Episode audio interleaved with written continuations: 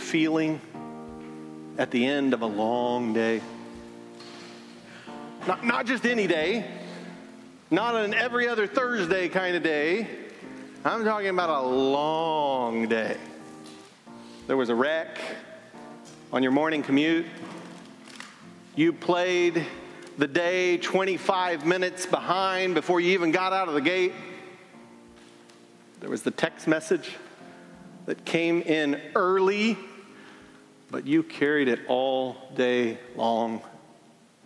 That awkward exchange with a coworker.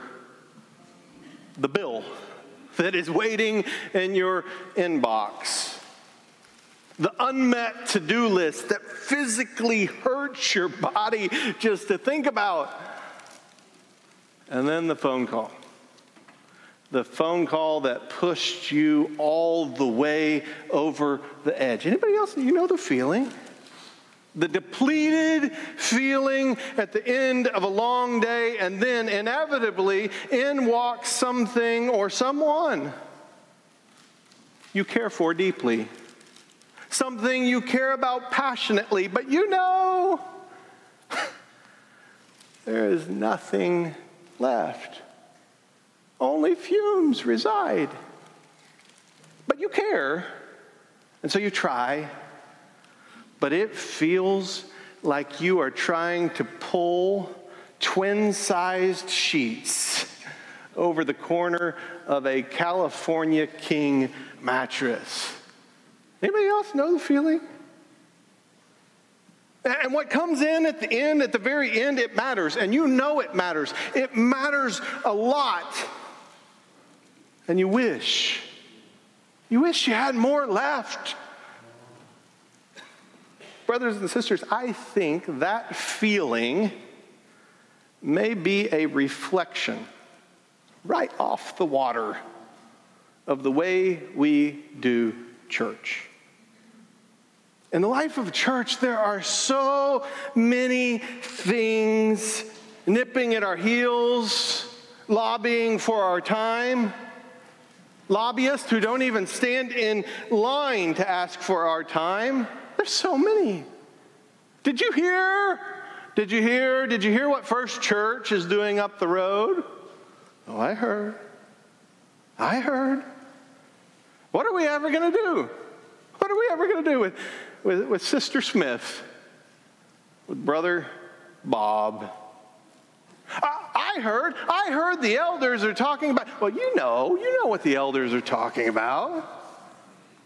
And then there's the style of worship. There's conflict between people, a question from a committee, a concern, a legitimate concern about organization, and near the end of the endless list, when there is precious energy left, oh, yes, there is the brother.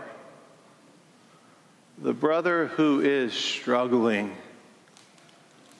The one who could really use a friend right now. There's a family falling apart. There's an orphan in need. There's a neighborhood in distress. A lonely widow, all too easily forgotten. And we say with a sigh, there's only so much to go around console ourselves. We say we, we can't do everything, but we care, and so we try. We try to stretch those twin size sheets out, but we know we've already spent our best energy. This week, I began to wonder. I wonder what it would look like to give first order energy to first order issues. Not at the end of the day, but at the very top of our agenda. What would it look like? I know there will be debate on the floor. Who gets to decide? What's a first order issue anyway? What is it? But in the middle of that debate on the floor, that's when James, the brother of Jesus, walks into the room, holds up his hand, and says, Can I stop you? He, he, he writes a note on a piece of paper, he slides it across the table, and he says, God already decided. And we read this note from James, the brother of Jesus. True religion, true devotion is this. Here it is to care for widows and orphans in their difficulty and to keep oneself unstained by the world. We look at James' note. It's not that difficult to discern. I don't think it's overly controversial to say. Perhaps in another time, in another place, it would have been care for widows and orphans. Is that us? Is that the. But here, and this time, in this place, I don't think it's overly controversial to say, but how common is it, church, that we give only crumbs to the cause? And I'm not talking about dollars and cents. I'm talking about energy and passion and time. And I wonder what would it look like to give first order energy to first order issues. Because no one, no one in their right mind signs up for worthless religion. I was running this week with that word worthless. It's a harsh word, isn't it? Worthless? A little harsh, James. But as I ran with that word, I came across this gem of advice from Titus chapter 3. It comes right after Titus tells them to believe and to focus on doing good. And then he gives this pearl of wisdom Titus 3 9. Avoid stupid controversies, genealogies, and fights about the law because they are useless, and here comes the word worthless. After a first and second warning, have nothing, to, have nothing more to do with a person who causes conflict. Because you know that someone like this is twisted and sinful, so they condemn themselves. How many of us have burned up good energy in stupid controversy?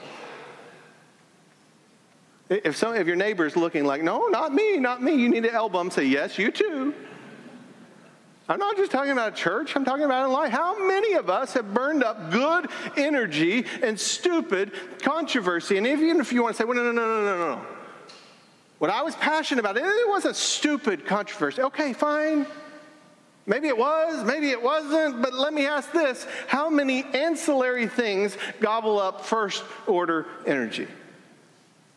And I wonder what it would look like, what it will look like when we give first order energy to first order issues.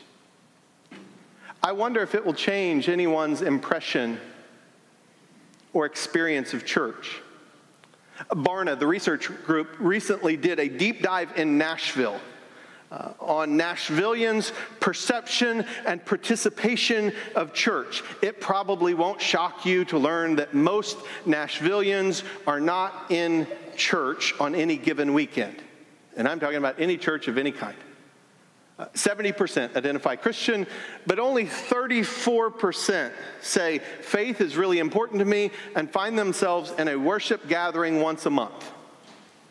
You want to measure more frequently than that, the numbers don't get better. 34%. Now, interestingly, in Nashville, of unchurched Nashvillians, 78% once found themselves in church regularly. So, so dechurched is probably a more apt description than unchurched for most of the people that we're talking about. 78%.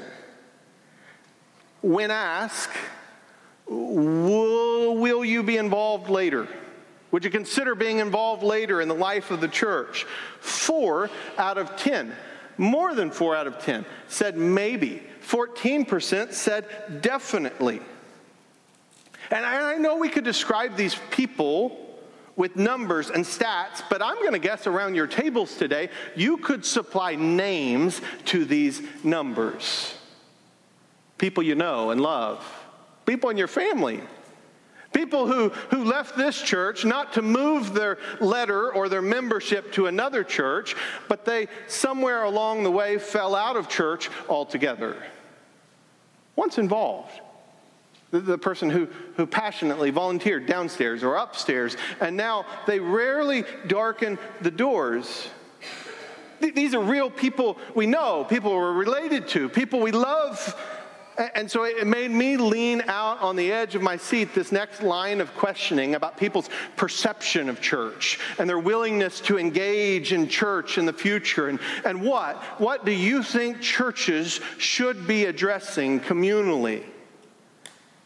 It, it probably won't shock you to know they didn't list worship style as number one, like a, a, debate with a choir or a praise band or church polity or organization. No, number one and two, far and above, homelessness, poverty, and hunger.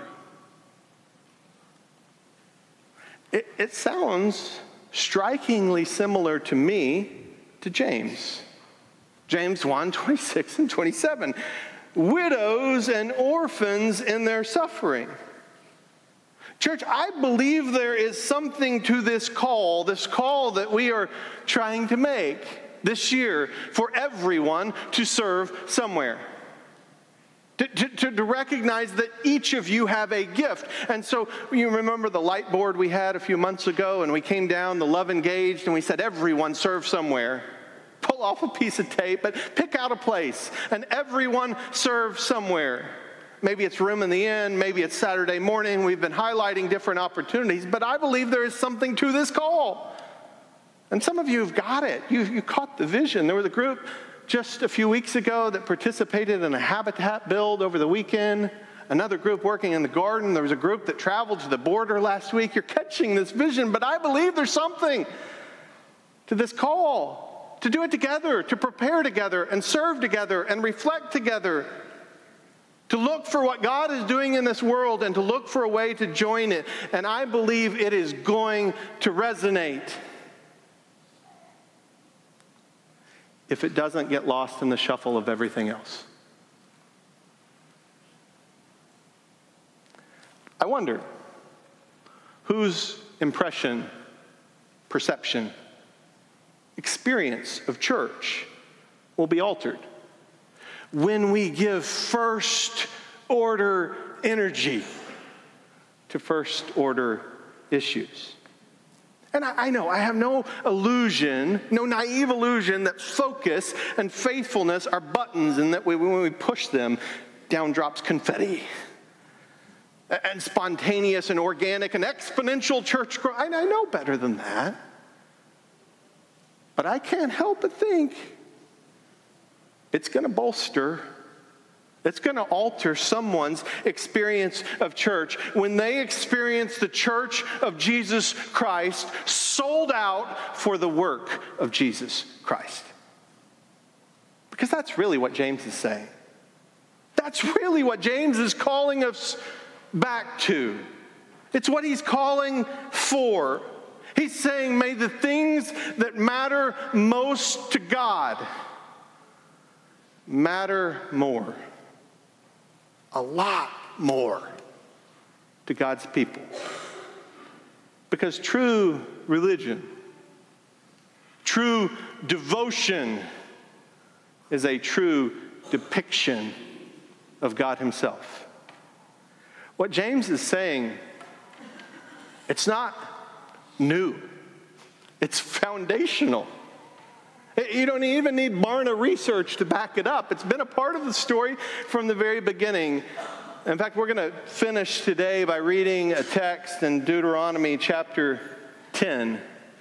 It's a text that I think may be in James' imagination as he makes this call to the church because it takes us back to who God is. True devotion is a true depiction of God Himself. Will you stand with me for this Final reading from Deuteronomy chapter 10. The Lord your God is the God of all gods and the Lord of all lords. The great, mighty, and awesome God who doesn't play favorites and doesn't take bribes. He enacts justice for orphans and widows, and he loves immigrants, giving them food and clothing. That means you must also love immigrants because you were immigrants in Egypt. Revere the Lord your God. Serve him, cling to him, swear by his name alone. He is your praise, and church, he is our God. Amen.